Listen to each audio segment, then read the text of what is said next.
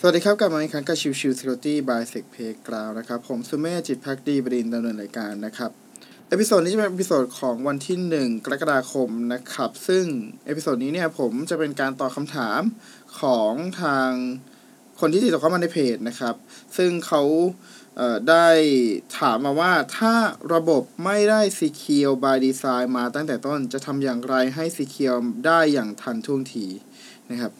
คือจริงๆแล้วเนี่ยในเรื่องของ Secure by Design เนี่ยเราต้องออกแบบมาตั้งแต่ต้นใช่ไหมครับว่าโอเค ตัวของแอปพลิเคชันจะต้องมีอะไรบ้าง เป็น Security Feature อะไรบ้างเป็น Configuration อะไรบ้างที่ต้องทำให้ตัวระบบมันปลอดภัยนะครับ แต่ว่าถ้าสมมุติว่ามันไม่ได้ทำในเรื่องของตัว Secure by Design ตั้งแต่ต้นเนี่ย สิ่งหนึ่งที่เราทำได้นะครับ ก็คือเรื่องของการ mitigation โดยใช้เครื่องมือต่างๆนะครับ ไม่ว่าจะเป็นเรื่องของ Web Application Firewall นะครับ หรือว่าจะเป็นพวก Network IPS มาช่วยในการกรองตัว traffic ก่อนที่จะถึงตัวระบบปลายทางได้นะครับ ซึ่งในส่วนนี้ก็จะทำให้ตัวระบบนั้นได้รับ traffic แค่เฉพาะสิ่งที่ควรจะเป็นเท่านั้น หรือว่าเป็นการทำงานปกติเท่านั้นนะครับ จะไม่ได้รวมถึงการโจมตีใด ๆ อะไรเงี้ยนะครับ ซึ่งในจุดนี้คือจุดที่ค่อนข้างจะสำคัญนะครับ เพราะว่าเอาจริงแล้วเนี่ยต่อให้มี security by design มาตั้งแต่ต้นนะครับ แต่ด้วยความที่ตัวของระบบเองเนี่ยมัน มีความเป็นไปได้ที่อาจจะเกิดเจอช่องโหว่ใหม่ๆ อยู่เรื่อยๆ เพิ่มเติมขึ้นมาเรื่อยๆนะครับดังนั้นเนี่ยสิ่งหนึ่งเลยที่เราจำเป็นจะต้องทำเลยคือการกรอง traffic ที่เป็นการโจมตี แน่นอนว่าตัวของ Secure by Design คือการทำ hardening หรือว่าการทำ Secure Source Code ตั้งแต่ต้นเนี่ยเป็นสิ่งที่สำคัญและจำเป็นนะครับ เพราะว่าในเรื่องของตัวการโจมตีนะครับบางครั้งมันอาจจะเฉพาะเจาะจงไปที่ตัวของ Web Application แล้วมันอาจจะไม่ตรง กับพวกช่องโหว่ที่ถูกประกาศออกมานะครับ ซึ่งอาอาจจะไม่ได้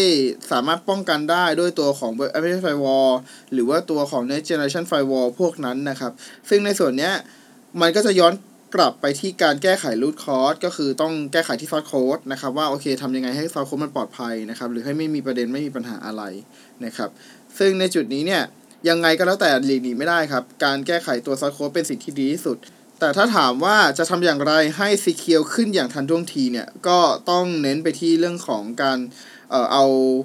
ตัวช่วยมากรองนะครับ ก็ในที่นี้ก็คือเรื่องของ Web Application Firewall หรือตัวของ Next Generation Firewall ที่มีโมดูลตัว Network IDS IPS พวกนั้นนะครับ เพื่อจะช่วยป้องกันtraffic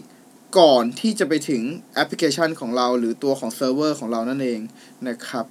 แต่ผมก็ยังอยากจะย้ำอีกครั้งหนึ่งนะครับว่าถ้าเป็นไปได้เนี่ยก็อยากจะให้ Secure by Design หรือถ้าสมมุติว่าเป็นไปได้เนี่ยก็อัพอาจจะอัพเป็นเวอร์ชันใหม่แล้วเวอร์ชันใหม่ที่ว่าเนี่ยก็มีการทำ Secure by Design ตั้งแต่ต้นเพื่อจะได้ลดความเสี่ยงที่อาจจะเกิดขึ้นได้กับระบบในอนาคตเพิ่มเติมนั่นเองนะครับ